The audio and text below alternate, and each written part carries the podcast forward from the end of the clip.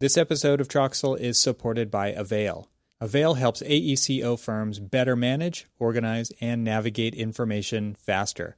Visit getavail.com today. This episode of Troxel is supported by Confluence, which is now more than a conference.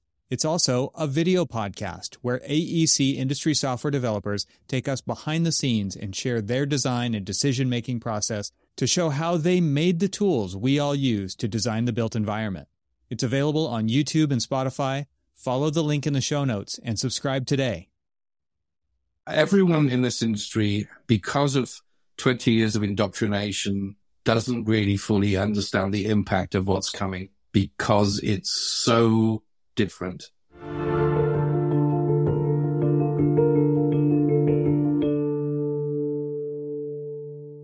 Welcome to the Troxel Podcast. I'm Evan Troxel. A bit of housekeeping before introducing this episode. The Troxel Podcast and YouTube show are made possible by sponsorships, and I still have sponsorship slots open right now. If you'd like to get your product or service in front of this incredible, industry changing, and forward thinking AEC tech audience, please visit trxl.co slash sponsor to learn more and get in touch with me. And for you listeners, did you know that there's also an ad free version of this show? You can support me directly by becoming a member. To learn more about membership, please visit trxl.co and click on one of the many subscribe buttons on the site, which will show you the details of what's included. There are a lot of things that I want to be able to do with Troxel, and that can only happen with your support through sponsorships and memberships. Okay, Picking up where we left off in the last episode, I'm pleased to release the second half of my marathon conversation with Martyn Day of X3D Media, AEC Magazine, and the annual NXT BLD and NXT DEV events. Martyn's a busy guy. So if you missed the last episode, you should pause here and go back to episode 133 before picking this one up. And like I said in the intro to the last episode, upon re-listening to this entire conversation, my belief was once again reinforced that podcasting is the perfect medium for this kind of long form conversation to be captured and shared with everyone in the industry, which is exactly why I do this. In this part of the conversation, we delve into the disruptive impact of AI on architecture, Autodesk's response to the open letters, software licensing, open standards, pros and cons of AEC's shift to the cloud, the importance of BIM 2.0, challenges with technology moving too fast, prefab construction, the future of 2D drafting, challenges faced by software developers in the AEC space, the importance of customers being included during the software development cycle, digital twins, the problem with hype cycles in AEC tech, the future of Martyn's NXT BLD and NXT DEV conferences, and other topics. Similarly to part one, many more companies and products were mentioned in this episode, including Autodesk Revit, Graphisoft ArchiCAD, Swapp, Katerra, Cope AI, Dassault Systems CATIA, Autodesk Inventor, Hypar, Autodesk Tandem, Autodesk Forge, Bentley MicroStation, TwinView, Archibus, Trimble SketchUp, and BricsCAD. So, fill out your bingo cards. I hope you enjoy the remainder of this conversation, and without further ado, I bring you Martyn Day.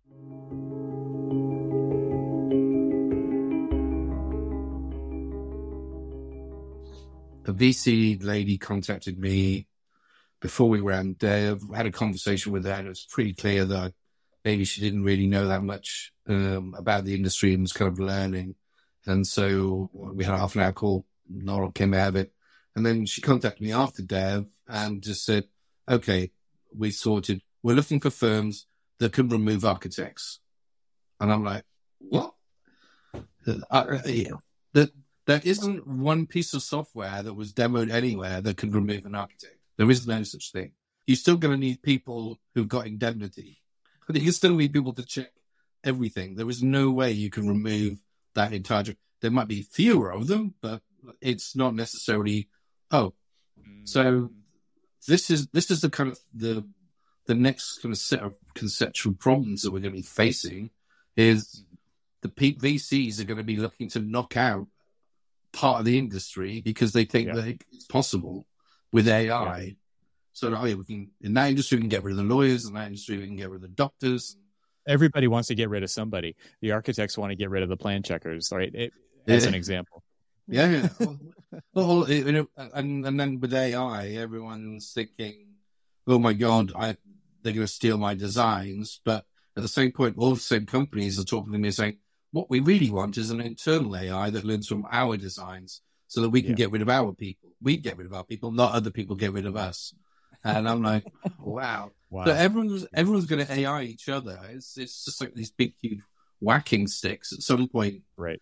I think at that point it becomes very difficult to predict the future because what what it gets settled upon is nothing that we can possibly imagine at the moment. I, I've I've always used these in presentations where I've, someone once the the car engine came along and someone or the steam engine, um, someone designed the next generation of travel contraption, and it was a wagon with a horse with an engine in it. That whole kind of, I can't, I, I know the future's changing, but I, I can't change that much. So I'm just going to use all my old reference points to predict the future. together. I, Yeah. I, I, we're at that point where there's, there's so many things that could happen. Um, and I, it was interesting that Andrew Anagnost went from, uh, at AU, he'd be saying things like, uh, faster, faster, uh, less, less people, no, his yeah, three, three words, less, less with more, or something like that, which a lot of people took really badly because they just thought that they were, he was doing them out of a job. And that wasn't what he intended at all. Um, he was just talking about being able to do more, more projects, but with the same people, whatever. Then the next year he started talking about AI and just said AI, any new technology that's come along has always created more jobs than uh, it, it hasn't. And, uh, and then this year, uh, uh, he was, uh, not necessarily AU, but later the, through this year, he's kind of, ch- uh, he changed his pitch a little bit to say he's not, he's, he's, this is on CNN or something on the business. He said something like, we're not saying it's not going to get rid of jobs, but we're just kind of saying that it's going to alter the way that you do your job, maybe more efficiently or whatever. And I think even he, he yeah, Andrew's quite a big thinker, and I think that he, even he's kind of changing his tone um, because it's happening so much quicker than we thought, and not in the way that we So thought. fast. Right. And uh, it's painful in in trying to keep up with it. And so when you see somebody uh, like Tim Fu, um, so everybody's kind of like doing this stuff. And I saw Tim Fu video of him doing stuff. I was like, oh shit, this is like he's completely symbiotically connected to this stuff where he can just model it at will. He's so good at, at what he does. Um, you know, you're going to have these individuals who are symbiotic with with with the technology, and it just right. acts as a perfect uh, um, a perfect input suggestion. You know, here's a menu, here's a serving suggestion, and then he can model it, and then he can make make the changes to it. There are going to be people who can do that, who are going to be augmented, um, because they're so damn skillful, basically. I, I always try to watch Andrew as a bellwether for, for what he thinks, and it's definitely gone a little bit more pointy that this stuff is going to make some some considerable changes. There's a brilliant documentary uh, called Capital in the 21st Century. If you've not watched it, um, Hmm. uh, it's available. You can rent it on Apple. And it's a book, but it's they've made it into a documentary. But it, it talks about. It starts off by saying, in the 18th century, if you were rich, uh, your parents owned land, and the chances of anyone getting rich and owning land were very slim, and so it was a heritocracy. Then we had the 50s, World War II. Then we had kind of riches for the masses, for the for the for the, the um, middle class. You know, middle class can afford houses and all these things for their houses and all their gadgets and stuff like that. And then suddenly today we're in this weird world where it's turning into a heritocracy again because kids can't afford to save money to buy a house and Right. uh, they're relying on their parents owning a house to help them buy a house. You know what I mean? So I know this has got very little to do with with behind the scenes. So that was that was that's the, the the documentary start point. But so three quarters of the way through, they start talking about AI. and this guy just says, in the Industrial Revolution, we had lots of horses. We had lots of horses. Horses, horses everywhere. Once we had the steam engine, we didn't have any horses. Horses became mm. an expensive mm. thing as a pleasure that you had. They weren't right. workhorses. And he said that uh, he then went on to go, AI, this is the first time that we've invented something that actually replaces humans. In this scenario, humans are the horses. He said 50% of all jobs in, I don't know if it was in the state he was in or if he was talking about the states, are driving jobs. In 10 years' time, all of those jobs are going to be massively under threat with automated driving. Taxis, mm-hmm. lorries, you name it. Mm-hmm. What are these people going to do? And that's going to happen worldwide. And that's going to, well, in the West, where they can afford the, the, the infrastructure and the, the, the costs. And that's, that's very sobering when you sit there and think, yeah, there is some, we all try and think, oh my God, they're going after lawyers and doctors. But if these menial tasks for these, these like driving jobs, it's, that's huge in itself. Let alone, right. you know, right. uh, shops and all the other kind of things that will happen. And it's going to creep up on our societies quicker than we've ever had to deal with anything like this before. I think one of the things that this you've talked about this event really like becoming a spark. And I think what I'm interested in now is momentum, right? Because obviously there's people working in firms who this their job is to figure out what's next. And that is a new job when it comes to technology, I think mm-hmm. especially especially framing it this way, which is we want to dictate what we need the technology to do for us rather than just be somebody that the technology provider will come tap every so often right? It's kind of flipping the table there. And and so now there's going to be more emphasis on this. And i guess i'm just interested you're talking about the next year's conference. You're talking about like what's going to like it is going to grow. It is going to change but building on what was presented this year and i think such an important inflection point in the industry right? It's this the word is out. People are interested. You're talking about how many people are honing in on watching these videos. I, I wonder how many people are actually reading this the new standard that's being developed right in the open. Yeah. and and i would imagine there's a lot of attention there but how do we maintain that momentum? What are you doing at aec mag you know, to to really help because you're you're the one who's kind of wrangled this whole thing together and created the platform for this to to just happen. Not that not that you own it but or author it or anything, but but yeah, it's a, how, do, how do we maintain that? So the the bits were out there. All I did was um, extend NXT BLD really um, by an extra day and just invite a slightly different audience. And yeah. as you as you said, kind of do it the other way around. I want to get the industry to tell the software developers where their pain points are and what they need. And the moment I'm fed up of seeing software companies make up an idea, um, maybe get it checked by a small number of, of their customers, their pet customers who might not necessarily be the, the best customers, go to people who, who don't want your stuff, uh, people who don't, who feel they don't want to buy any more software and then, you know, if they actually, if you actually prove, prove those people right that they want, they want this technology, then you've got a surefire winner. Um, and I kind of think that with the, with the event, um, as it was, it kind of came predominantly from an architectural side, but they were doing all the work. People were taking the piss out of the open letter group, but I actually did do some stuff that Autodesk did make changes to its licensing. People did get access to more past versions of the software. Um, they did delay the net, end of network licenses for a while. There was a, there was a mm-hmm. bunch of things that were that were beneficial to everybody, but um, we need to get construction and other disciplines on board, and we need to have those conversations, um, and they're happening. Um, it's not necessarily through me. It's, it's, it's the Open Letter Group and the, and Aaron and Andy having conversations with fans who, who really want to hear more. And then you've got Greg Schleusner with what he's doing with Magnetar and, and Strange Matter that he's working with his group.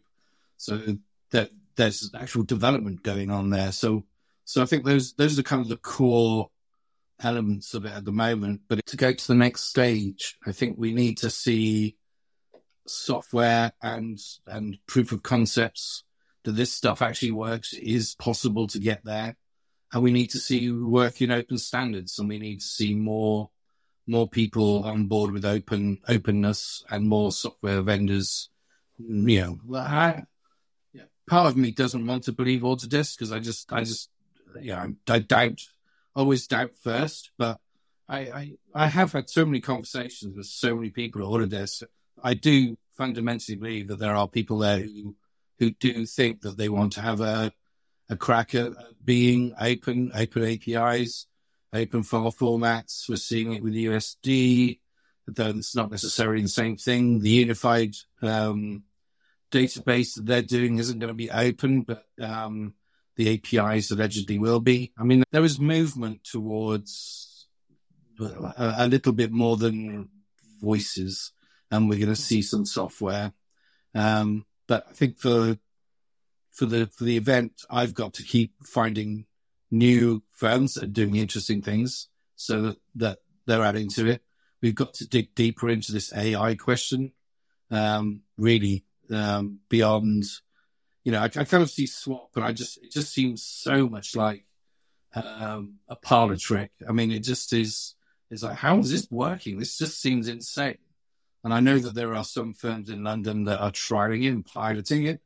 And I know that there's a lot more work than, than, you know, oh, we'll just look at all the drawings and the AI knows that is, there is a lot of standardization that you have to try and tell it before it goes. So, uh, I know major signature architects are reaching out to them, even though the buildings that they themselves admit that they're looking at are very basically rectangles that are right. You know, yeah. boring uh, boring architecture, but it's going to come. Um, Got to start then, somewhere. Yeah, it will grow. It's going to start somewhere, and you know, the, I'm expecting to see more of more people do that kind of stuff. The interesting thing is that historically, what would have happened if we had a new group of software tools coming to the market? There'd be plugins for Revit. These things aren't plugins for Revit. Nearly all of them are standalone cloud apps that will plug into Revit through APIs or through BIM 360 or, or whatever. And this is kind of a change.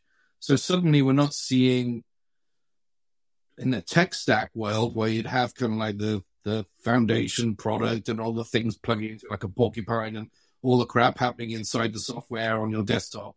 This is, this is a new world and all this stuff is in the cloud and you're going to start sending your data whether it be a model into the into the cloud to get all your 2D drawings back.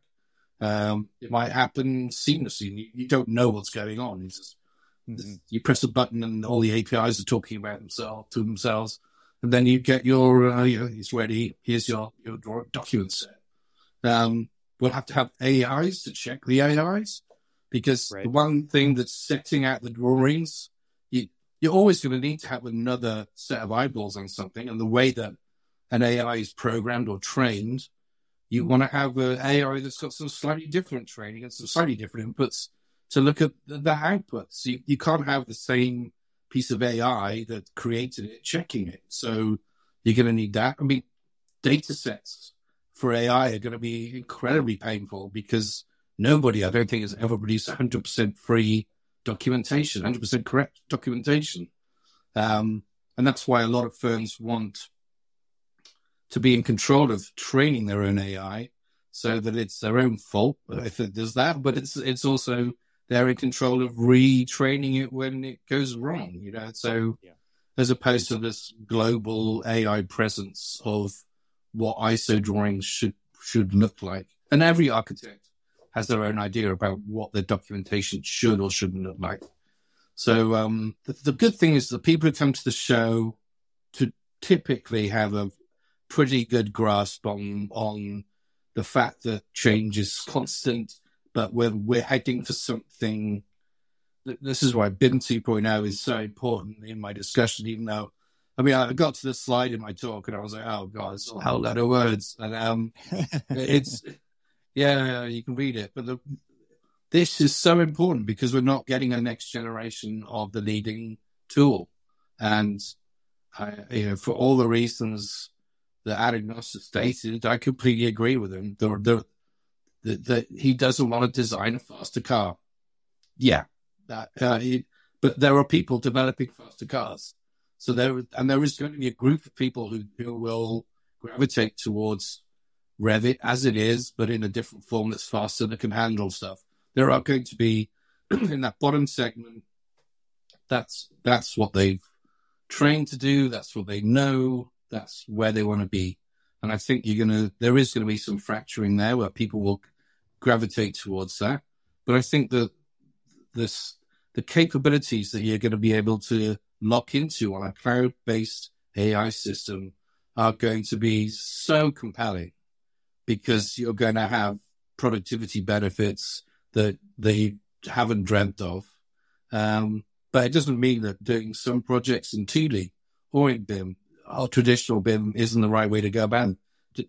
Maybe it's not a big amount of effort, but yeah. big complex projects where you have lots of people working together and you need constant checking and you know, there's lots of complication and there's analysis and there's all this stuff going on. Um, then that's the way it's going to go. Um, but again, people are going to be tempted to go to a one size fits all shopping center of fun as opposed to pick the best yeah. image. Menu. And, I, and right. I think the whole database concept that the Greg's come up with and uh, is promoting is about having that ability where, as I've said before, we're having this, we're no longer writing apps on top of the, the design system. They're going to be sat in the cloud. Well, if we're now also taking an abstract and taking all of a project's data and putting that in a data lake, the applications can sit in the cloud and sit on top of that data. Or and they're not really sat on top of the data, they're just like called in through APIs. So suddenly you've kind of leveled the playing field and you've eliminated this problem of this bottleneck of this old bit of software that's quite slow, that has a, a kind of limited API, that has a limited capability of expressing the geometry that you want to do or containing the knowledge that you want to keep inside of it. It's going to be, it's mind expanding. The, the, the idea is this market is moving from a very constrained old based system to something which is going to be unlimited, unlimited cap- capabilities, not just for Autodesk, but also just knows it can't produce everything. So you, I, am sure they don't mind all these startups having their cloud applications where plugging into their APIs. I mean, it's it's as good for them as as having it plugged into Revit because wherever the data goes, Autodesk wants to own it or wants to contain it. That's their that's they want to own the network. There's a, there was always the thing is owning the network is better than owning one application. Uh, I'm sure, sure. Autodesk will buy other applications, other tools, and you'll be able to do whatever. Maybe if maybe you know Autodesk will start licensing its cloud unit system.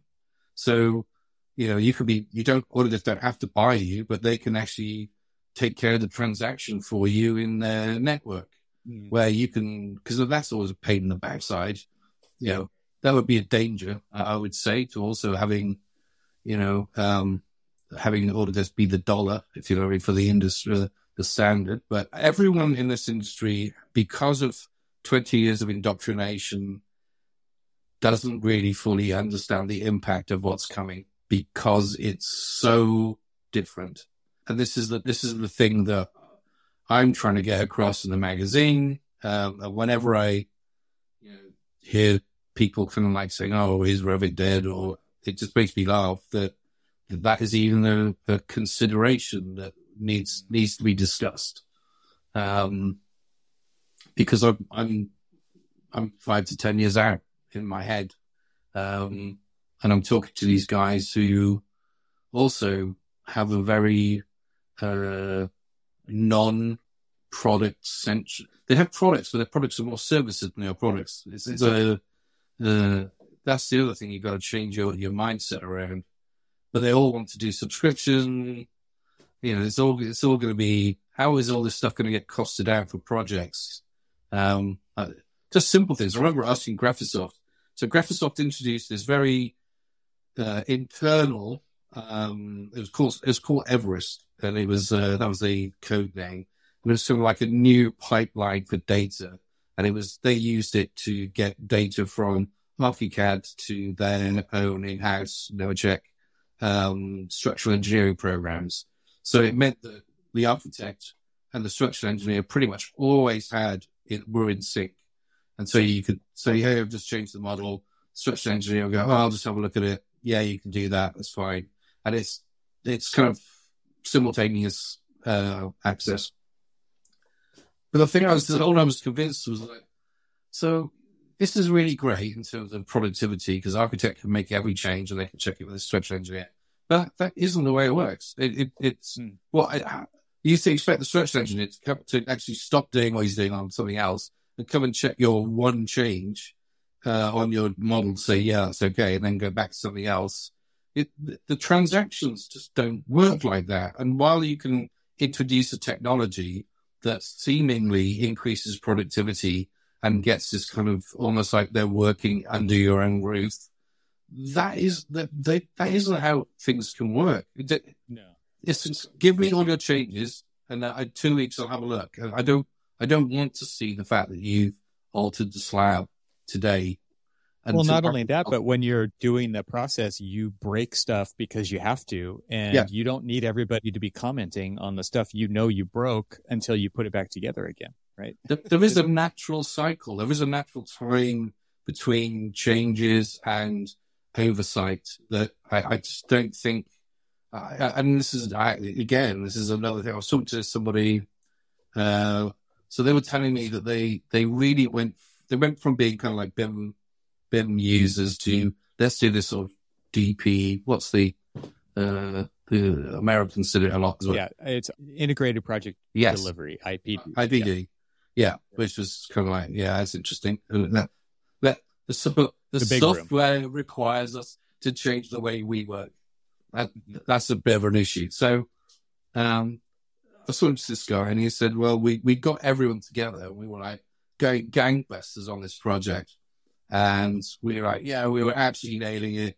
Uh, we, we put the design cycle all down. We had the MEP, structural, uh, the architect all in the same space we got to it. We went to the to the to the client. The client went, love it, go with it. Off they go. They'd ordered the steel to be cut. Da, da, da, da, Two months later, client comes back. I want an atrium. Uh, so it's kind of like, yeah. it's kind of, are we going to get to a point where the, the the AI designs a building so quickly that the client doesn't have time to even digest the design enough to dwell on it to want right. to actually not have other ideas. I mean, they're bad enough as it is, but. This episode is made possible with support from Avail. What's one of the most painful aspects of working in Revit today? Well, we all know that as a Revit project grows over time, navigating the information in that project becomes ever more taxing. And when more than one person is working on a project, a new wave of challenges arise. It only gets more difficult throughout the life of a project. Good news, a huge update to Avail Desktop was just released. Version 4.5 introduces several powerful new features designed to improve organizing, searching, and finding information within Avail. New features include channel groups, application mappings, and scope searches. But that's not all. Let's talk about the all-new Project Navigator, a powerful new feature in Avail for Revit 5.1 that extends Revit's native project browser to help navigate the dense information you're forced to endure as your projects grow. For the first time, Avail will connect your active project to your standard library with one unified search box.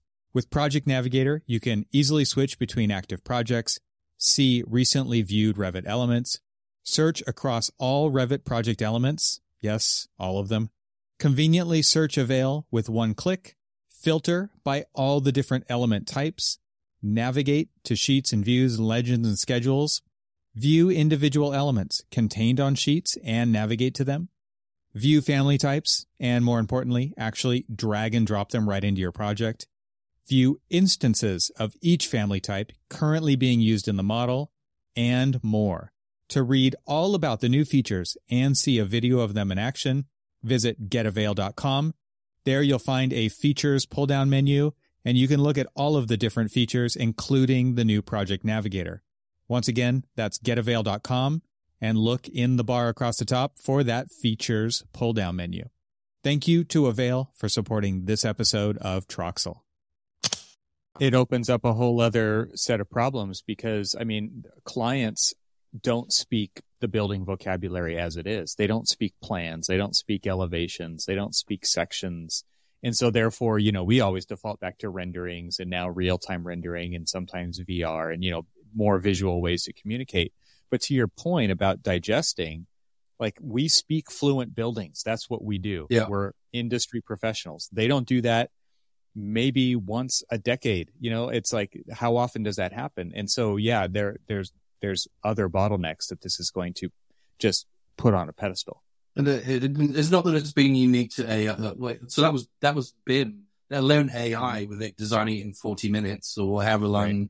Like let's say let's say just be generous and have a week with all the drawings. And the guy goes, "Yeah, fine, find out. We're going to order the metal because um, the next thing is that all the metal are being cut for this building, so they have to you know, trash it all." But it's. I remember going to. I went to Berlin. So the Reichstag building had been completely stripped back, and I had a fantastic opportunity to walk around the Reichstag with Foster and Partners to have a look at the, the, you know, you could see the burn marks from Hitler. You could see all the bullet holes and all the, um, the Russian, um, graffiti that was, you know, well hidden up in the building. And they said, so they won this competition. Foster and Partners have won a competition to rebuild the Reichstag. The building went in. They won the competition. They then went off and did all the detailed drawings. We're progressing down towards, you know, obviously this is, we're going to be building this. And then the parliament, the German parliament took a vote to see if they wanted to add a dome to the building. And they did. So then the entire design no had to change, even the one that had won. And I, you know, clients change their mind and, and, and are fluid. And uh, I think even to this day, Foster and Partners always try and keep the projects in Rhino for as long as possible in case of any sudden changes mm. that are required before they go into drawings. But um, I've come across, across this far too often for, for think technology is definitely going to challenge our process, our, our capability to rationalize what this means. And, and for clients, it's going to be the same. They, they need time to digest whatever it is you're putting in front of them, and they're going to want to dwell on it. And compressed uh, design and fabrication timelines doesn't really work. If you know, I think there's going to be a, a kind of a, a, the limitation is going to be in the decision making of the client as to the time as to the timeline, as opposed to well, God, we're waiting for all this stuff to get done. Um, but from a from an architectural design standpoint, that can be backfilled with more projects. I mean, I I feel like, yeah, you can still mm-hmm. allow a client to sit with something for a while, and you're doing a bunch of other stuff, especially if it's been compressed down to 40 minutes, like you're talking about. And and what I would actually hope is is that, and this is a theory that I've just kind of been bouncing around in my head, but could this lead to architecture costing less to produce. And, and that doesn't need to spell the end for the architect. If the architect can do more for less and we can build more architecture, like real architecture, not, not just dumb rectangles. I think yeah. that there are potentially benefits there, but is anybody ready for any of that? Because it is a total paradigm shift in the way that everybody works. I think there's a finite number of individuals who want those kind of jobs. And yes, there are too few architects at the moment, but architects plus AI will more than meet that need. The issue then will be why should someone pick you over someone else? If architects are so to a penny, I mean, and and how many buildings are you never going to get to build because you never have, you know, you still be you, you're going to have most most architectural practices will have um, sort of like uh, what, what, what this um, it's going to be you're going to be giving a pair of goggles to your clients to see the buildings you've designed but never built. Uh, mm-hmm. it, it, the buildings you've designed to one to one detail are ready for fabrication that were never built because you could, and that's what the technology allowed you to do. I don't know. I think there's um, yes, there's the potential, always the potential for uh, doing more work, and the question is what you're into and what level you're doing. If that means you can do more garages and more house extensions, I don't, I don't think that's. If you're a, mid-sized practice and it means that you can be doing more uh, office buildings, I don't think we're going to need office buildings. Um, so might be more hotels, more free time. But then you have to look at what rectangles. I think I think the biggest change is going to be in boring buildings that get reproduced time and time again. Um, I think if somebody somebody at some point is going to come up with the the Volkswagen Beetle of houses, and mm-hmm. everyone's going to want one, and mm-hmm. uh, that's when you get interesting because then you can have a factory you can't really have a factory for much else. If you're making rectangular boxes that ship uh, volumetric that ship on the back of a lorry and get hoisted into make a rectangular uh, short-term building or whatever, okay, fine. Um, the thing that worries me is the quality of the materials and how long those buildings are going to last for. Are they really greener if you're ripping down a building after 20 years?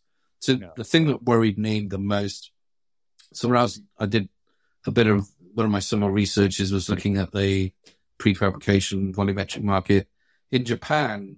Most houses outside of Tokyo are prefabs, and in Japan, house prices go down over time. The land stays the same value, but the value of the building, Japanese people do not look after those buildings because they don't think there's any need to because it's going to get ripped down. You go and you buy a house, you expect to rip that house down and put a new one up on it. This wow. worries me about um, modern construction or whatever you want to call it, is that we're going to end up building houses that hopefully they'll be green and maybe even if you rip them down after 25 years, the materials will just be in a carbon sink somewhere. But um, everyone I've talked to who's got these sort of um, offsite fabrication plants and building things, they'll give you a 10 year warranty on it. And that's it. I mean, this is not, this is in the UK, um, modular has a bad name and prefab has a bad name. It kind of makes you think that it might be sort of like temporary. Uh, we have a, that's kind of a hangover from the war where we built a whole load of temporary houses, which were still being used 20 years ago, up to 20 years ago.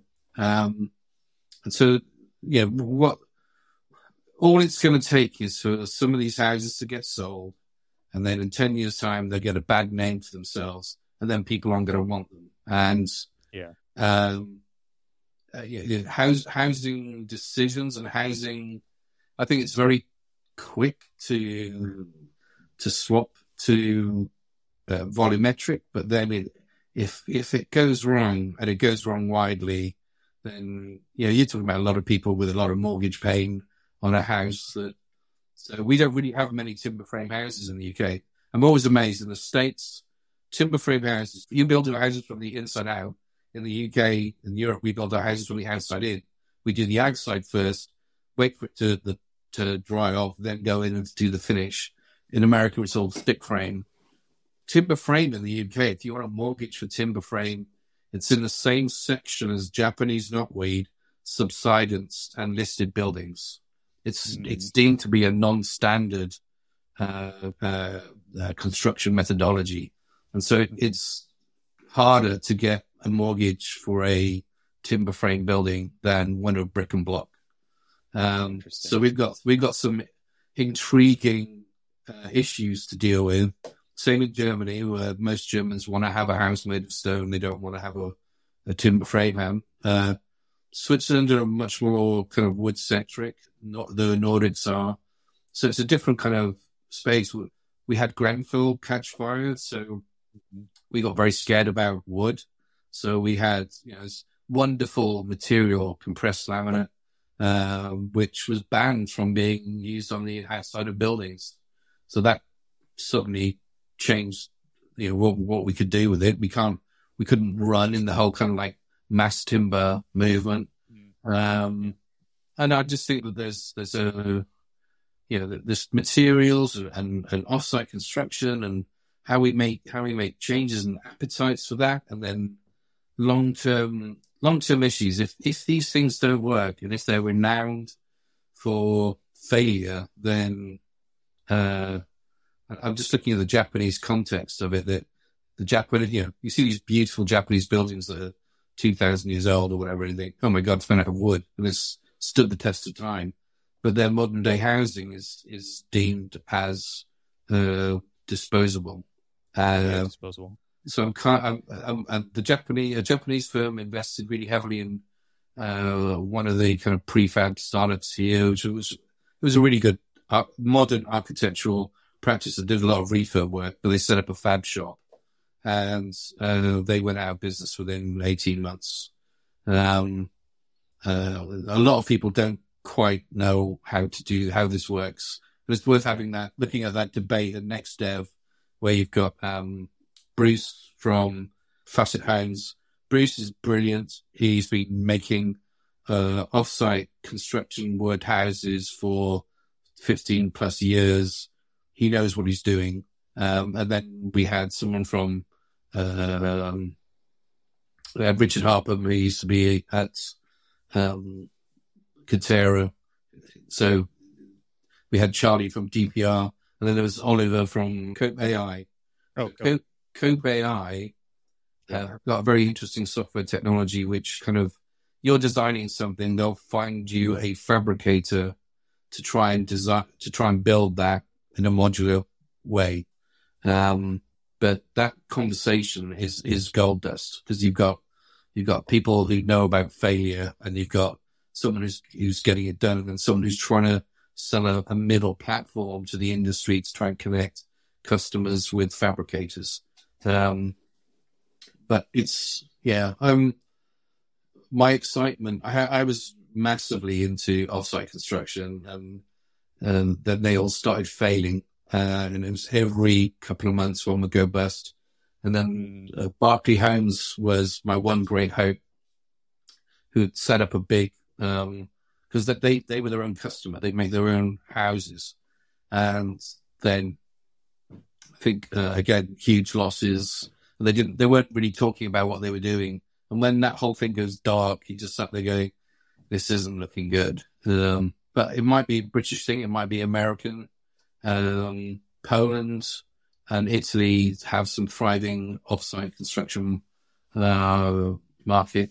Maybe also yeah, Italy, oh, um, Israel. I know Israel are doing the, the Israeli Defense Force are doing uh, quite a lot in that as well. Um, but yeah, there's a big market. Someone's going to nail it with something, but it's all these, all this money's been poured into. That's the thing. There's been money in construction has been poured into the kind of like project planning, project maintenance, or construction, and um, offsite construction. And the offsite construction seems to been a very bad bet. Um, mm-hmm. mm-hmm. thinking about all the money that could have been spent on software development that went into, uh, the, the toilet and that. I mean, right. just, Katerra was two billion, I think, wasn't it? It was a, yeah it was pain, painful. Um, yep. my favorite little story with that, I, I, went over to Las Vegas for a, for a, an event where Katerra were, and um, I met Michael Marks, and they were showing me what they were building, and he was showing me around. He goes, "Oh, see the light bulbs in this building? Yeah, yeah. I own, we own the company that does that." And I'm like, "What?" He, he wanted to own the entire the entire chain of everything. And it was there was a special light bulb company that did the. They weren't just light bulbs; they were light bulbs plus Wi-Fi. So they were using the the power grid of the building plus the light bulbs to somehow transmit Wi-Fi. Um, the the thing that or just floored, absolutely floored me, was they were shipping buildings from Utah, no, from uh, Arizona to Utah, and when they arrived in Utah and were sort of like uh, fabricated, put in place, the buildings code inspector would go around to the building and then rip the front of the of the interior wall off because they needed to know that the electrical and the pipe work that was already built in the factory was built to code, to Utah's code, not to Arizona's code. So every place these things were shipped. It's, it's the equivalent of you buying a Ford and driving from one state to the next one and saying, stop, we've got to check the wiring loom on your car because it might not conform right. to our standards. And Welcome to California. yeah, that's what they do with the smog equipment. Yeah, I'm really. Oh, sure right. that. Oh yeah. But they, but they, were doing it with buildings, and I just thought this is just stupid. And um, talked to other people. Oh, lo and behold, in Australia, it's exactly the same thing. So, yeah. Volumetric buildings were being built in in China. They were being shipped to um, Australia, and this company had to install video cameras on the assembly lines so that every single one could watch the uh, wiring and the plumbing be installed. And they got some kind of special deal where as long as they could you know, see that that was matched the barcode or whatever it is, yeah. then they would, wouldn't rip it apart. Um, wow. But that, that, that kind of almost killed my love of uh, offsite construction because you suddenly oh, yeah. realize that, that it's just not geared up. We're not geared up for it. We had these stupid rules, or they were right. not stupid. They're not stupid for what they are, but in a modern twist, they actually mean you actually cause destruction to the thing you've just built. Um, right. and, and, in the UK, we don't we we don't really have that per se. But what we have is British people like stone, and so if you're going to have uh, uh, uh, offsite construction, if it is timber, then you're probably going to have to clad it in something that looks like stone, or you're going to have to have some kind of like metal, aluminium facade, which is holding all the stuff, you know, thinners, uh, and yeah. eventually that stuff's going to wear off at some point. Um, right. So I'm, yeah, I'm, it's cheap. Yeah. It's cheap. And this is, I, I don't like the idea of people doing offsite construction to make cheap and there is always going to be the one of the targets is to do it faster mm-hmm. with less expensive materials. And um, so yeah, you won't be finding me buying a modular house. Uh, not yet. Not yet. No, we we need to do some thinking about it. Um, but yeah, yeah. So yeah. that that was another another key point. Well, there's, so, there's so there's so many things pulling at this industry. I mean, it is uh, it's a miracle that anything happens at all. That's come up quite a few times on the podcast. It's just how how do things actually get built? How do we actually get stuff built? And it's uh, it is incredible, and yet here we are. Um, the struggle is real. I know, but the, the sometimes sometimes the technology helps, and sometimes it just gets in the way. And sometimes the methodology that we instill in uh, in in the company and a workflow does it, it, just doesn't suit it suit every single project. Yet this is the one hammer that you've got that you go and do. And so yeah, I, I I'm starting to think that 2D wasn't so bad. And in some instances, in some in we some instances, that's good enough. Yeah, go back to yeah, I, I long for the days where it was that simple, right? It's like thinking about the, the 50s and it's just like, man, they, they had great, they, they just had it so good. They didn't even know. And, and look what progress has brought us. Now you've got to think about every single wall, uh, wall uh, element, uh, and having model the walls correctly with enough elements right. in them. Right. Um, and it, it's, it, I, I do believe that BIM as it's in even as it's in the best way of of of implementing it and running it does produce some inefficiency to other workflows, other traditional workflows. And sometimes I think you need to choose which projects deserve, you know, so, so take for instance, Zaha's has, um, uh, CATIA, So they have every bit of software under the sun, but they have CATIA. CATIA is Dassault System software. It's used to design Boeings, Ferraris, cars, um, satellites. It can handle really large models. It can also handle really large, complex models, and it can spin them around in real time. It's it's the it's uh, one of the top end systems, mm-hmm. and the thought that even in manufacturing, that is sometimes not necessary. Um, it's overkill. You can do it with a cheaper package, or sometimes you can just draw, draw it, draw it. Drawings haven't, drawings have not disappeared from automotive or aerospace. For every mm. single plane, they still produce full sets of drawings. For every single car, there's a full set of drawings. Part of it is, is a legal requirement. Um, which isn't going to escape AEC. I don't see 2D drawings disappearing, um, but they could be better automated. Nobody in manufacturing spends time laboring over 2D drawings. They are an automatic output. Um, mm-hmm. and I, uh, so I, uh, there's this guy called Dale Sinclair. Dale, Dale was at AECOM and he's at WSP and, um, we were having a conversation about uh, automation and uh, AECOM. He was he was literally throwing out Revit and using Inventor instead because he wanted to do one to one. He wanted to have extreme detail and he wanted to handle that handle that onto the people who were fabricating it. And I think he's kind of taken that mentality with him when he went to do WSP as well. And so I think you're going to find more architects or some architectural firms, more engineering based architects than architects with a big A, um, opting to use manufacturing CAD tools because their output, as they intend it to be, is, is one to one fabrication. Um, and he was telling me that, that on some projects already, so he's got one architect working on the project that handling facades and spaces everyone else on the project's an engineer because the wow. prime directive is fabrication.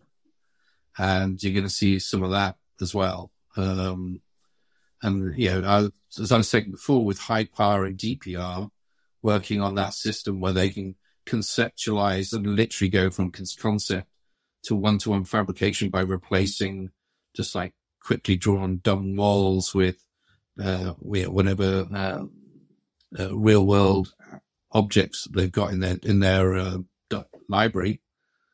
That's that's that, these construction firms are going to compete on on a number of projects that they won't have to hire architectural firms. They'll have a few in-house architects to take care of the niceties to make sure that the building looks vaguely uh, okay.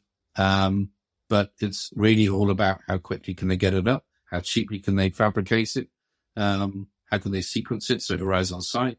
Um, how they can beat their contract so that they don't get uh, penalized. Um, this is this is another thing that's going to come to the market, and those buildings are, as as I was told, with the bread and butter of most signature architects. Signature architects are well known for the the individual buildings that you know that have these people's names on it.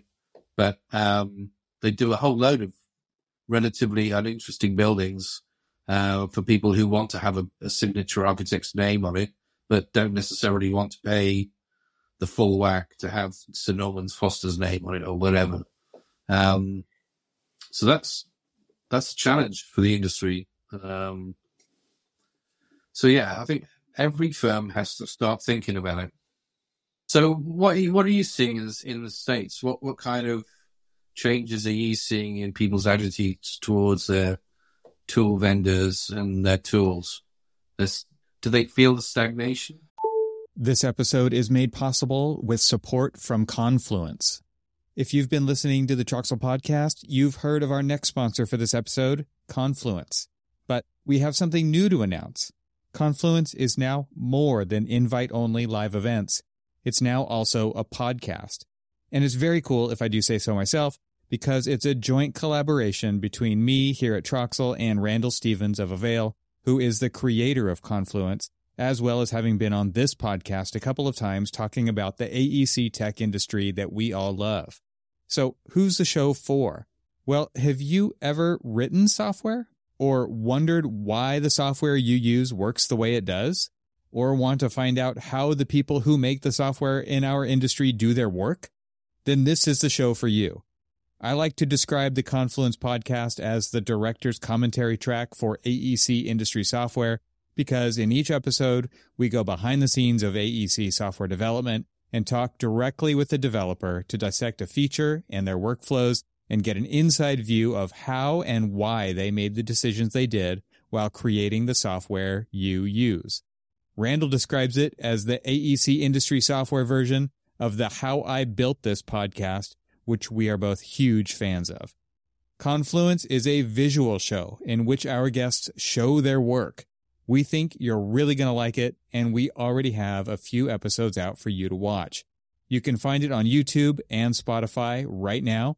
Just search for Confluence Podcast on those platforms or click the direct links I've put in the show notes for this episode.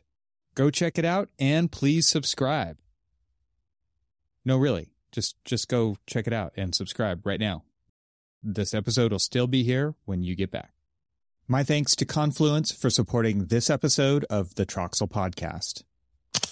I think, you know, a lot of what I was seeing in the NXT DEV presentations is exactly what we're seeing here. And I think you stated it earlier, where there's a hesitancy to say things out loud, but then in the meeting rooms, you're hearing exactly the same things. And I think a lot of firms have always kind of approached this as like, this is just us. We're the only ones seeing this. And then you get into these rooms where there are 50 other firms represented. And it's like everyone's raising their hand and saying the exact same things. They're building the same tools. They have the same complaints. They have the same aspirations. They're, mm-hmm. they're worried about the same problems.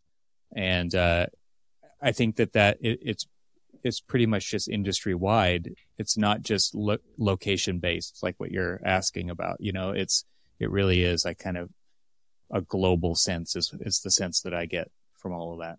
It's interesting because I, I think when when Andrew Anagnost got the job, and uh, I've known him for ages since he was in the CAD side of things. I knew Amar very well as well, so I think I had an interview with him probably within a month of him getting the job.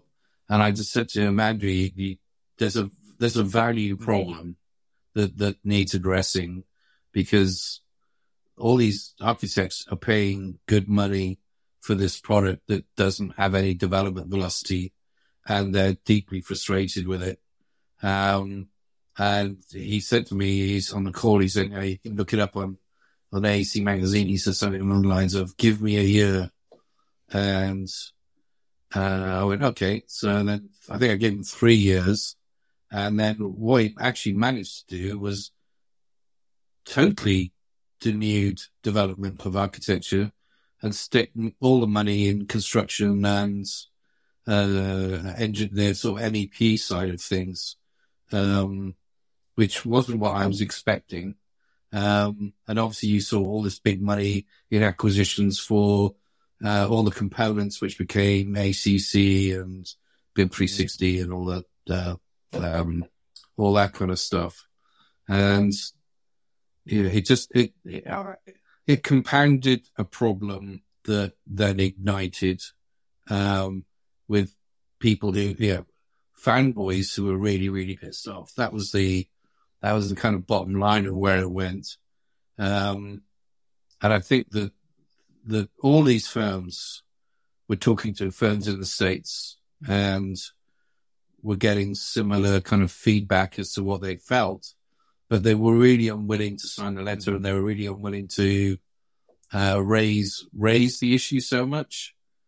Um, uh, and when I so I raised it again with uh, Anagnost at AU, uh, I just talked to one of their largest customers and they kind of said their EBA agreement was really painful. And I went downstairs to the press conference and I said, Andrew, why are people complaining about their EBA agreements being so expensive? And it was the time of Trump had just got in and he turned to me and went false news, and but he was doing it in a joking way. I know he wasn't doing it uh, for anything else.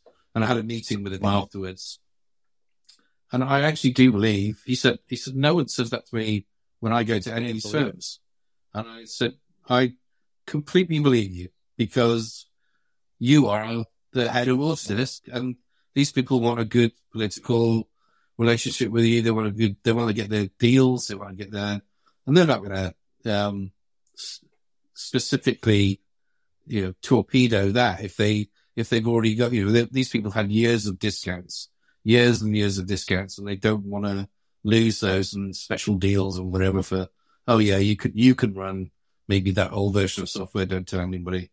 And, um, and I kind of think that, that it really struck them very hard that they didn't realize this was happening.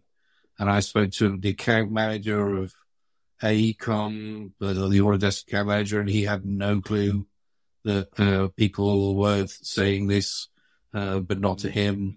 Um, absolutely. I, I honestly do believe that they were were completely blindsided by it, which is strange.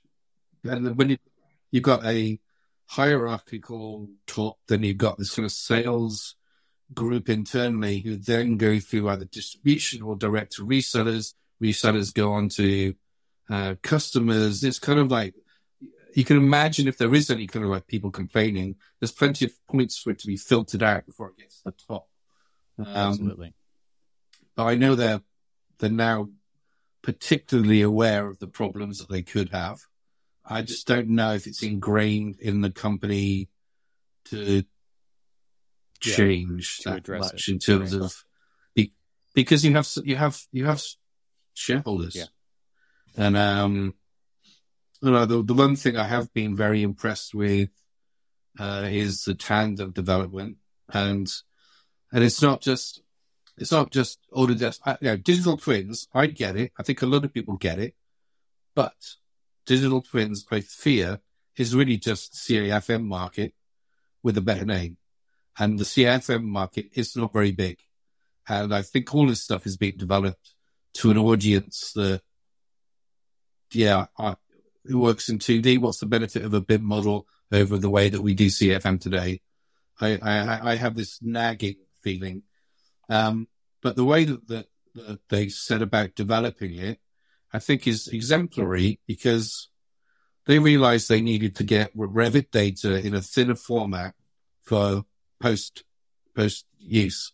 The first thing they realized is the database of Revit is is ridiculously too, too big yeah. for what they need. So they came up with a new format that was lightweight, brilliant. Then every month they have uh, engaged customers with this if they've got a new feature they want to show people, they don't just show it to people, but they have like polls. So people who've actually spent their time invested watching it can can kind of give feedback on how features should work, features capabilities. If they don't have any new features to show, then they'll have uh, a kind of a, a, a, general conversation presentation piece talking about digital twins or an element of it. But everyone I've sat in on, you can see the progression of this piece of software and you feel actually part of the development process because you're actually giving feedback. If you could be asked to sit online and have you know, 30 minutes, 40 minutes, and I kind of think this is, this is a brilliant way, new way to, to develop software with this level of ongoing engagement in, in our cloud connected world, other than that somebody being sat in a room somewhere for 18 months and coming out and going, look what I've done. This, this I think Forge has enabled this, and I think the uh, the attitude to development and being open about it, and not fearing showing people yeah. too much. And I think that's been a that's a thing that's probably changed for good now. Is that software developers are being much more in, using the tools for the cloud and the web and everything to get early engagement and to be um, uh, open beforehand, none of these software these software developers wouldn't show it to you until they were happy uh, with you know phase one or, or whatever it is they've got. And we've we're in this new space where uh, you can be part of the development and you can keep, an eye on something you're interested in.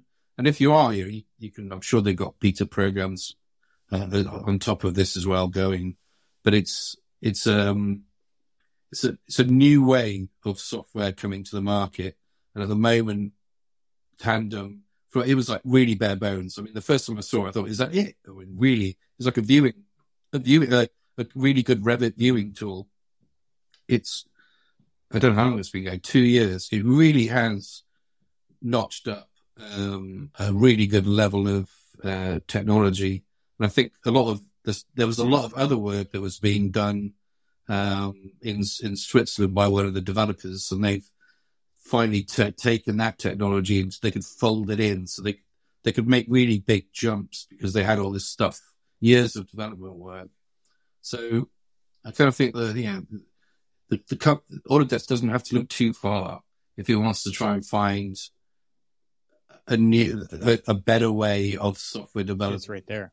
Uh, yeah. In a, yeah, it's there. And I think uh, Bob Gray has done a great job of uh, of showing of showing how software can be developed now with these kind of fundamental platforms that um, that everybody's using. Um, but yeah, digital twin. That's kind of like the big. It's the thing that Bentley are trying to um, Bentley's biggest element is this market, but they, they play to these huge 500, Fortune 500 companies that, you know, they, they do have oil people. They do have Army Corps of Engineers. They do have really big players. And I think that it makes more sense to a Shell or, or, or whoever to manage all these different facilities. Still just don't, I don't, I just don't know where that market is for that, that entry yeah. point. Um, if you are really into BIM and you understand BIM and you think this is fantastic, we can leverage it. Uh, there's, there's a brilliant, um, company in the UK called Space, which are architects. They have software developers. They developed it called TwinView, which is a really good Revit, uh, facilities management tool. And just listening to them, how they've had to try and sell it. And you, you think that, that, that you'd be that it'd be a no brainer because that you know, we believe we believe in digital twins, and they had to go down to London and they had to find financial institutions who owned lots of buildings, yes. and they were very interested right. in it because they were commoditizing those buildings as shares or stocks or an equity investment, and they for some FTC F, uh, financial rule they had to prove those buildings were being run incredibly well, super um, efficient, so that they could qualify for some kind of uh, you know, green investment. That is a failure of digital twins. If it's come down to that, are the people who get it and want to buy it? It shows you that there is a disconnect between the actual proposed users and the people selling it. And I, I had a, one of my speakers, Sarah Surgener, who's, um, who spoke on NXT BLD and NXT DEV the following day. She, she said it, she worked for a, uh, IES and she said they were finding exactly the same. The people who get it are financial institutions. There's a huge market out there that is just not ready, right. doesn't understand what on earth right. it's doing. I find that kind of disappointing. Um, well, and the people who are buying yeah, buildings so, and building buildings, you know, the owners aren't often it, from an architectural standpoint. It's just what's the first cost. They don't. They they don't even have a budget for maintenance a lot of times, let alone a full on savvy, technically savvy facilities main, maintenance group that is going to do pro, the the types of things that digital twin is going to enable somebody to do. They're not going to be running tests. They're not going to be checking every sensor every day. They're not looking for ways to optimize their, they're, they're just trying to get along. They're just trying to do the best they can do, which is usually like one custodian for an entire campus, right? So it's a solution looking for a problem still for, for a lot of people. And to your point, it's only for serial twin- builders who are really going to be able to take advantage of it. In 2013, 2014, I remember talking to Carl Bass and I said, I asked him, I said, So back in the day, um, with AutoCAD and architectural desktop and all that stuff, Autodesk went out and literally acquired the vertical market best players for, you know, there was one for architecture, there was one for mechanical CAD, there was one for, you know, whatever, process plant. You went and bought them. The one area you didn't buy in was CAFM. There was Archibus and there were about two or three. And I said, why didn't you ever buy in CAFM? And he just said, well, we could never really find the people who had the budget. And the budget they, they did have, if we found anyone, was very small. And yeah, it was, it was just, it was just too tough a market to actually, it was probably too small for them to bother with. And I said, well, why are you developing, you know, BIM digital twin? Like, well, probably wasn't the right. term at the time. And he goes, someone in the company seems to think that there's a market there and, you know, it's, it's their funeral. They can go off and, and develop it and see if it, you know, d- they, they made a good enough mm. case that, okay, here's the money, go and develop it. And I don't think that was, I think this is way before Tandem. Uh, Tandem didn't really well, could have been Tandem. I don't know. It, I don't know how it's to, to gestate. I think it was, I think they're only working on it sort of from COVID onwards. So this might be something else, but, um, and then the, that was just interesting to think that historically Autodesk didn't see the market, couldn't find the market. And now there's a lot of people talking about it and they put the money into it. So, and they do have a lot, you know, the people there, loads and loads of questions, really good questions from people on these sessions, uh, you know, rec- making requests for capabilities and stuff. So I just don't know who they are. Are they facilities managers or are they architects hoping to have another new business right. of, hey, you know, we've built this building for you. Well, now we can manage your facility or help manage your facilities and you can pay us some money. It seems to make perfect sense, but yeah, it, it just hasn't really been, uh, I, I get high on the hype and then I'll go and talk to somebody and just go, well, yeah, no, well, well, I'll, I'll, I'll, stop promoting it. I have to wait till, till there is a really good case yeah. for this. Um, but hype cycles are always a problem. Um, and, uh, this, I talking to, um, Keith Bentley. So, uh, with MicroStation, the foundation for everything, the single thing they do. And then they brought out MicroStation J, which was MicroStation with Java. And I remember, talking to him and just, um, and I said, so, you know, is this a really big thing? Is like Java going to be huge? Because he's a programmer. Obviously, he said, yeah, yeah, yeah, it's fantastic. And I said, well, what happens if the rest of the market doesn't really agree with you? And he goes, well, we'll just look back behind us after leaving the charge and find ourselves on our own. And, uh, and he, he was, because uh, that whole thing didn't really we always have to be aware that when you speak to people at technology firms who are involved in the technology, when they lead the charge because they think it's a great idea, it doesn't necessarily mean it's the right direction to be charging in. You, you're going to leave your people behind. But especially, I think, sort of computer, you know, um, Java, you know, you're talking about, um, uh, open, uh, I mean, the whole industry talked about openness for adding from the item when none of them were open. It was just really embarrassing. I mean, these things come and go and they don't, um, Autodesk, Windows Objects Web, it was the biggest thing when they went from DOS to Windows. And, um, what they ended up doing was with objects was knackering the DWG file. Cause you used to, I don't know if you remember, but you used to be able to give someone a DWG and they could always open it. And then when ARX came right. about, the actual uh, intelligence could actually sit somewhere else. So you handed someone a DWG where there would be either a blank hole where the object was, or after time they kind of fixed it and they created a zombie object. So you had some kind of uh, like geometry you couldn't touch that was, oh yeah, that was created by something you don't know. Um, it just, the whole idea of, of having a file format that everyone could, could see just got absolutely broken apart.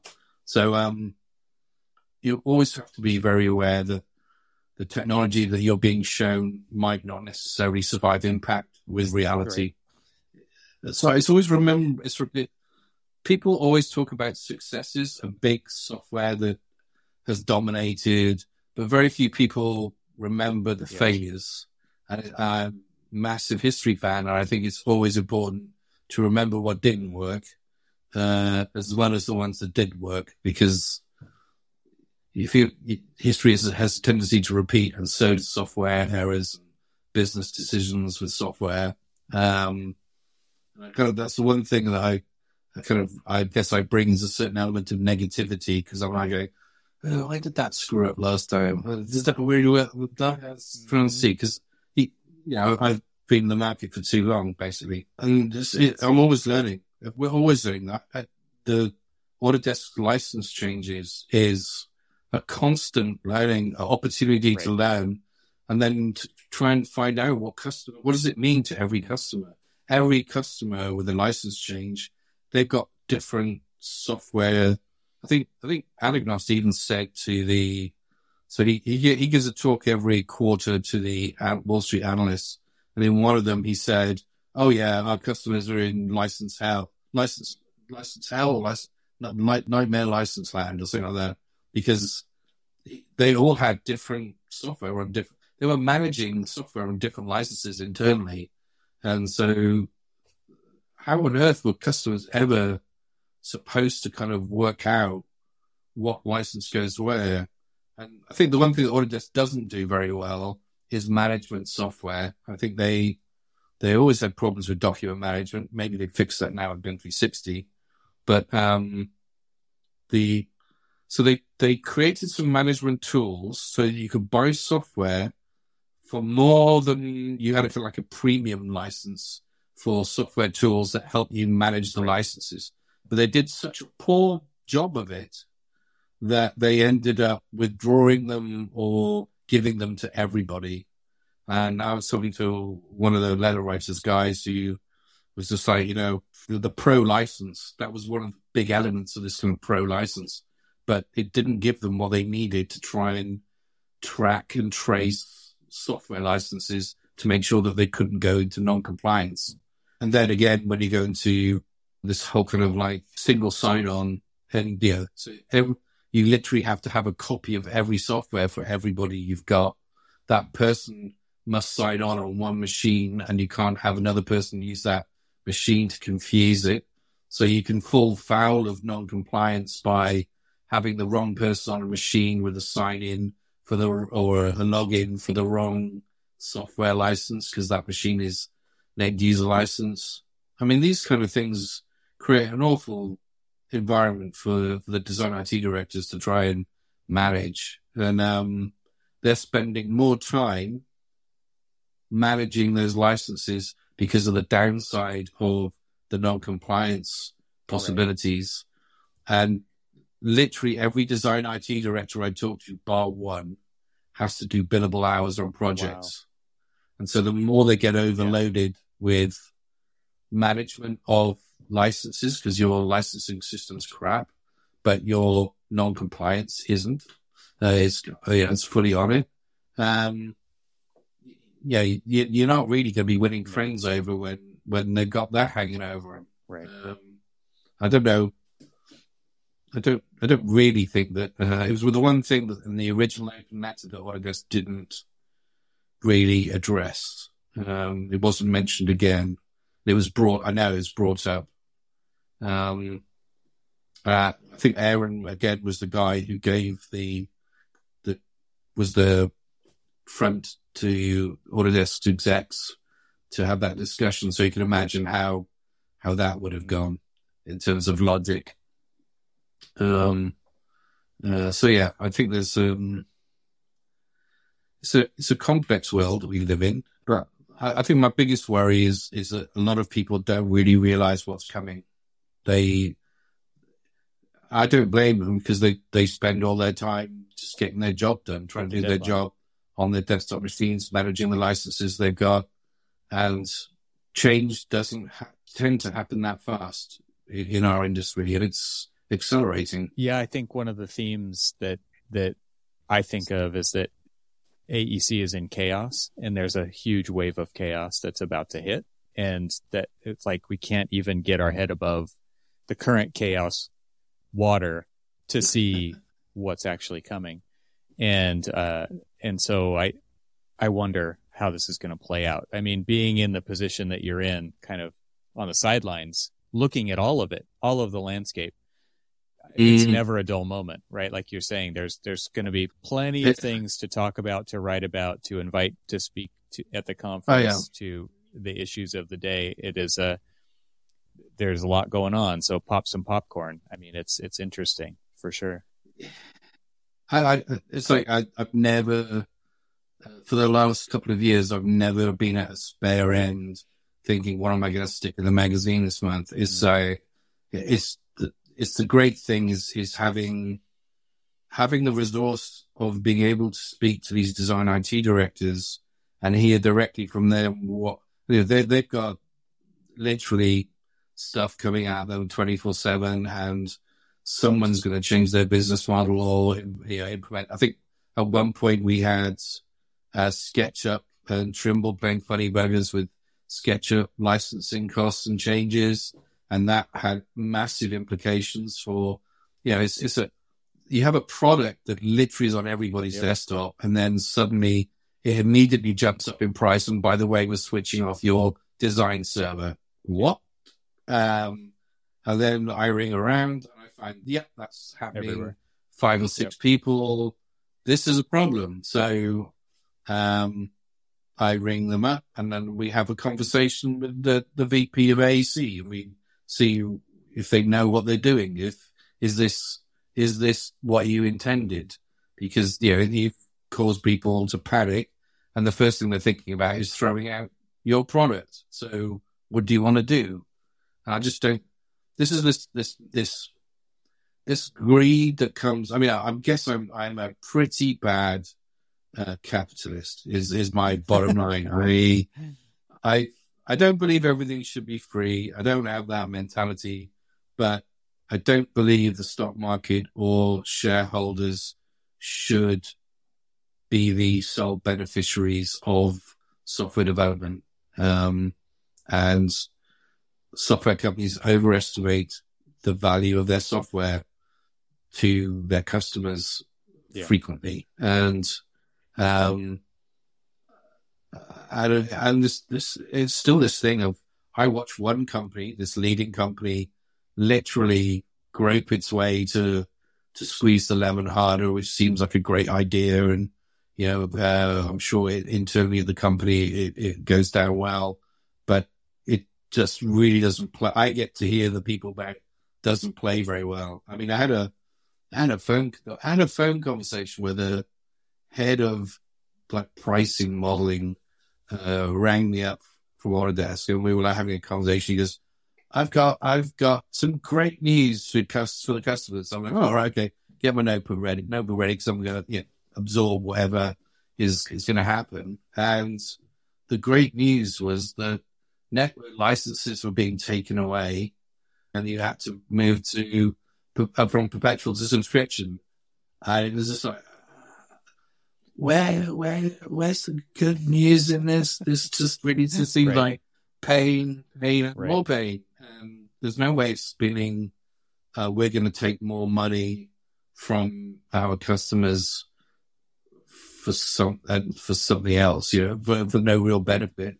And that's why there's a, a lot of people, I think, in this industry could give feedback on licensing models, but I just don't know if the people on the other end want to hear. Well, and a lot of times they're talking to those middleman, you know, license managing companies, right? Not the creator of the software themselves. And and even if they are, they're talking to somebody in that company who has no say in the whole process. Like you said, there's so many ways, so many places along the line of communications where things tend to fall off the story so that it ne- that message never makes it to where it needs to land.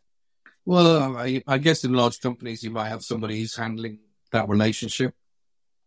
And I definitely have heard of stories where someone in the company is handling that liaison. They're coming into the next EBA agreement. Autodesk says it's 50% more this year. And then that person then goes to the board and says it's 50% more this year. And then they decide uh, how they're going to skewer this idiot they've hired.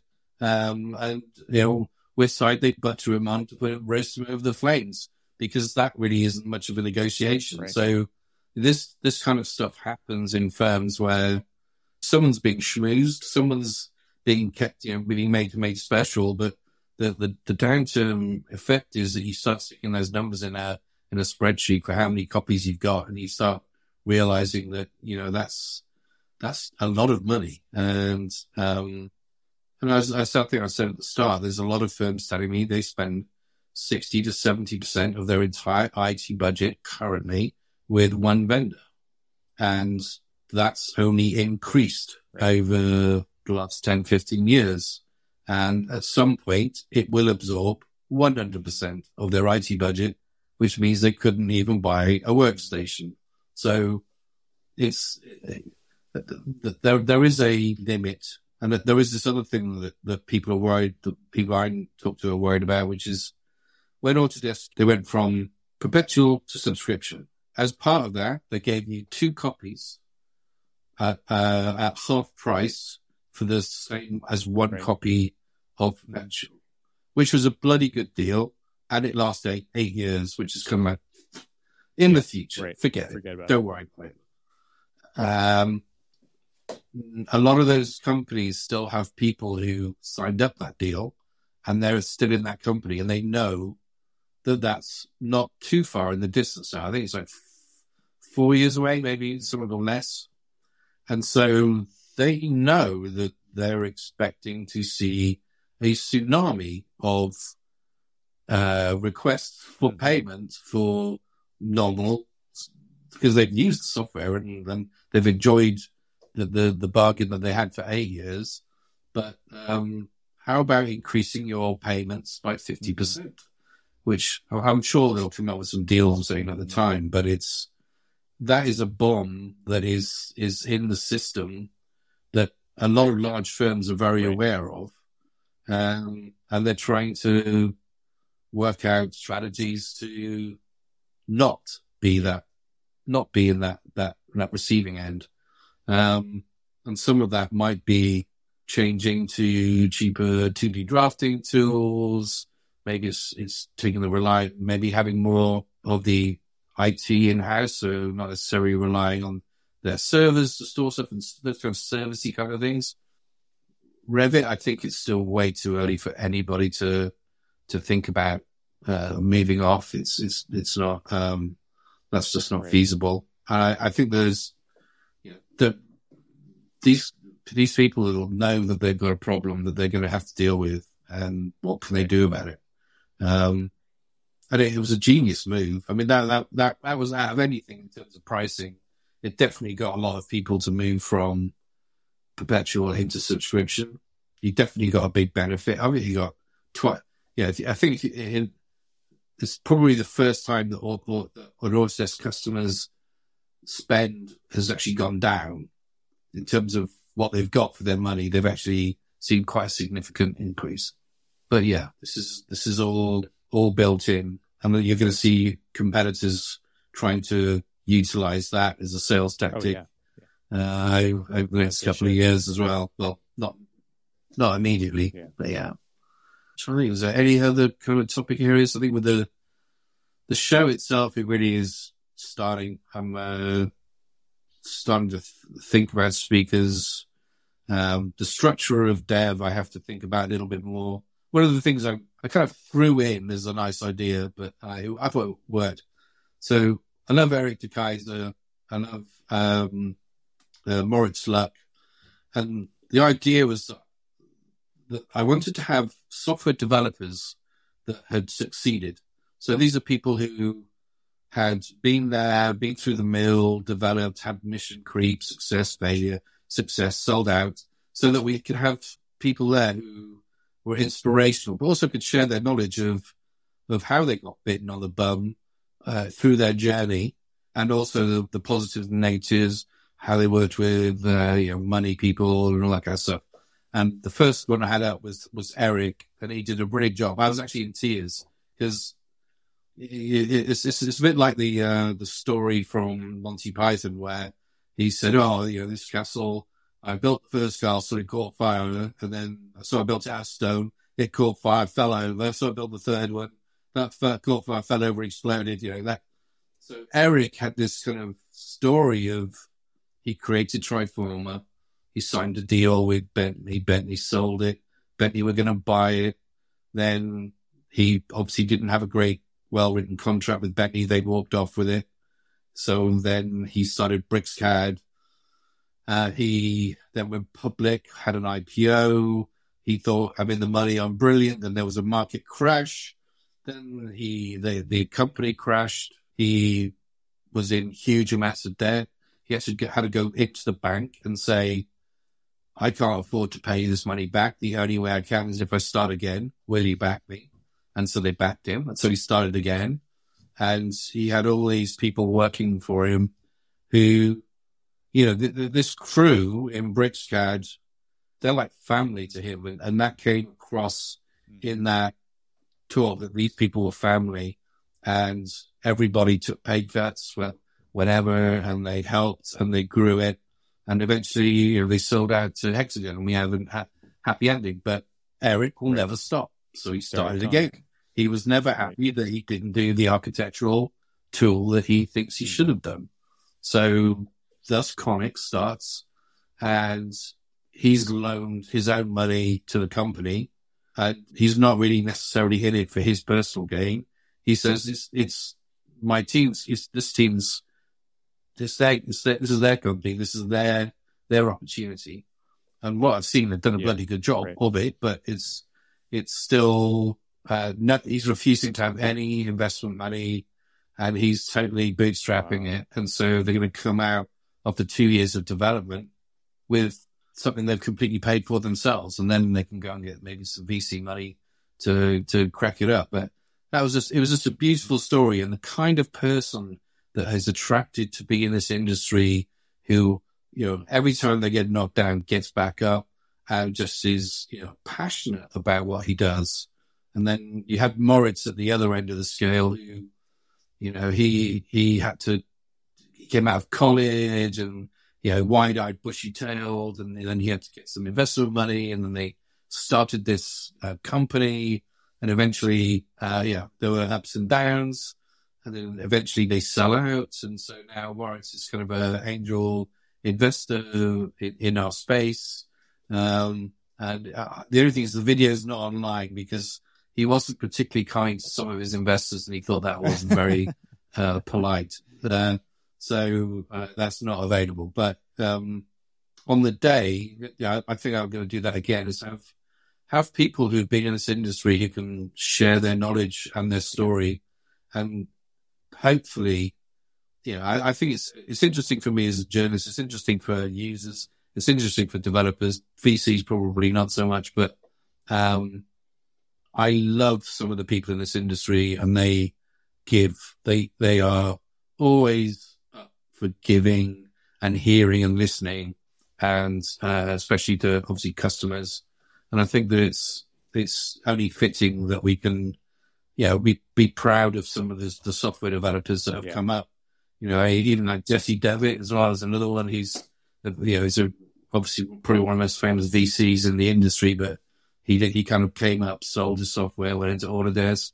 There's loads of these people that I'd love to to have um, to share their experiences and put some warning signs. Yeah, right. Um, I, I, I've had people contact me who want to talk to these people, not necessarily they don't want money from them. They don't want that. They just want to get some, you know, some advice or they just want to, to, you know, um, have that connection because people worry so much about when you start a business and, um, yeah, it's just, that, that, that happened to me, you know, so I really wasn't too, I, I was working for this company. I was they wanted me to buy it. I kind of gone as staff editor and I was now, I, was running it for some retirees, publishing house. And they said, oh, you, you, you, now need to buy Office for a million quid or whatever. And I was like, no. And I went to see some of my friends in the city and they just went, you know what? Yeah, well, there's no assets. It's, it's like human beings. There's nothing. Don't even think about it. You're an idiot. And, um, and then I was uh, at uh, an event in um, Arizona, and I was talking to Bob McNeel. Um, Bob said, "Oh, how much do you think you need to start up?" I said, "Oh, I don't know, you know three hundred thousand, something like that." But, yeah, you got it. I went, "What?" Uh, he went, "No, you got it." I thought, "Yeah, we believe in you, and you, you have to pay. You only, you only no interest, pay it back when you can." And I didn't take it because it's Bob. And I thought, oh, he's, he's a friend. But the, the, actual thing that came out of it was that he gave me enough belief in myself then that if he thinks I can do it, maybe, maybe this can be done. And so, yeah, you know, stuff transpired at the other end of it and we found out a different way of doing it.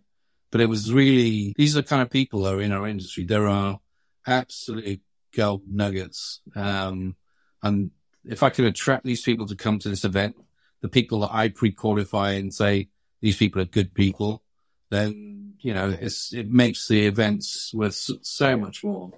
Um, I mean, like Jay Vleeschhouwer, Jay, you know, Jay is Jay's. I've known Jay for decades, and he is the Wall Street analyst who goes to nearly every single event. He's the only one who goes to every single event.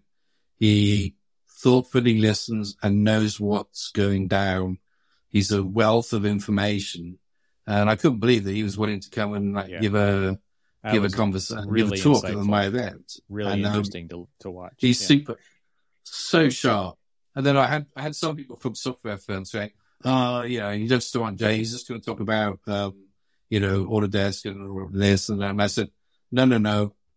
Jay, Jay's. I've asked Jay some very specific things, and he, he's these are the kind of things he's covered." And there were, these people were some of the first people to run up to him after the event and ask him for copies of the slides because he was, it's like, you know, idiots. So he's, he's, he's a, he's a great, great friend, uh, to have on board. And he, he's very, very closely linked to a lot of these mm. software companies and he's got some soft power, um, to try and make them understand that you might need happy customers. you know what I mean? So, um, Wall Street soft power is a nice thing to have. Um, it turns out. But yeah. Um, well, Martyn, I, I feel like uh, this has been a marathon conversation of about the yeah, state yeah. of the industry from an AEC tech perspective, yeah. but but beyond that, and so yeah, yeah. I honestly, it's been it's, it, these kind of things are great because I don't really have a very structured mind. I'm non-linear and it's just putting me in the right direction. And there's a constant sort of, there is, there are all these ideas, but they're not necessarily in any right. particular order. Yeah. And yeah. these things force me to, to create a story or to actually connect these pieces together. And, um, it's pretty much what I do when I write an article, to be honest, but it's, um, uh, some sometimes I'll just start a tape player going and just I'll talk about what it is that I want mm-hmm. to say because sometimes you have to fight. And the then you then you'll take all that text and you put it into Chat GPT and you have it write your article. I haven't got that done yet. I do put it into something called Otter AI, which then converts right. text. Um, and Revit always comes out yes. as Rabbit. yeah. It hasn't Find really, it hasn't yeah. really, um,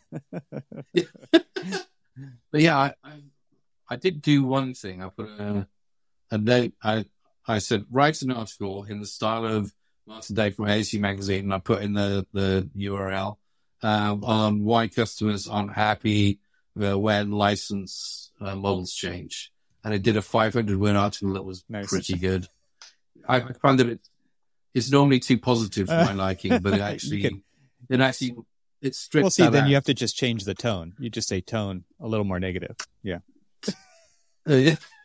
not, well, not, well, like, there was no positivity in it. I was, like, oh, I was quite proud of it. But I, yeah.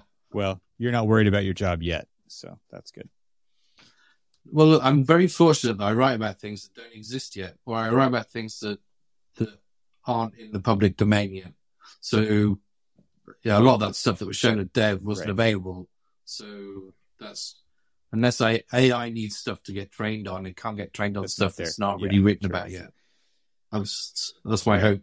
well, this has been a fun conversation. Like I said, we've we've gone around the world a few times, yeah. so I I look forward to to doing it again. Though I I know you've got your hands full with these conferences, and uh, I think though that such important content comes out of those. And if I can help Yeah. keep that momentum going, I think that's important. So, uh, happy to do Brilliant. Yeah. Well, I'll, I'll definitely keep you up to date because I'm going to, I think I'm going to start a bit of a brains trust to get topic areas, uh, that need to be, have a light shone on them.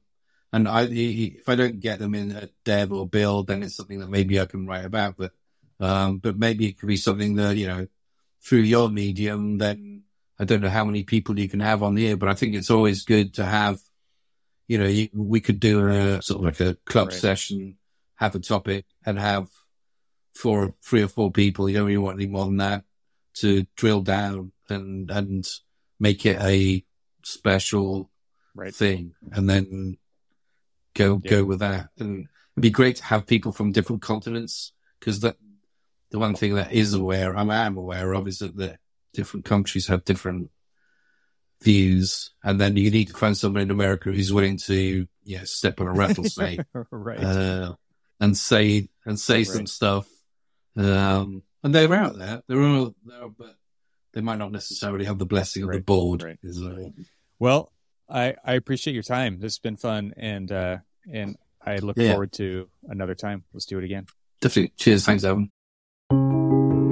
Thanks to our sponsors and thanks to our members this week.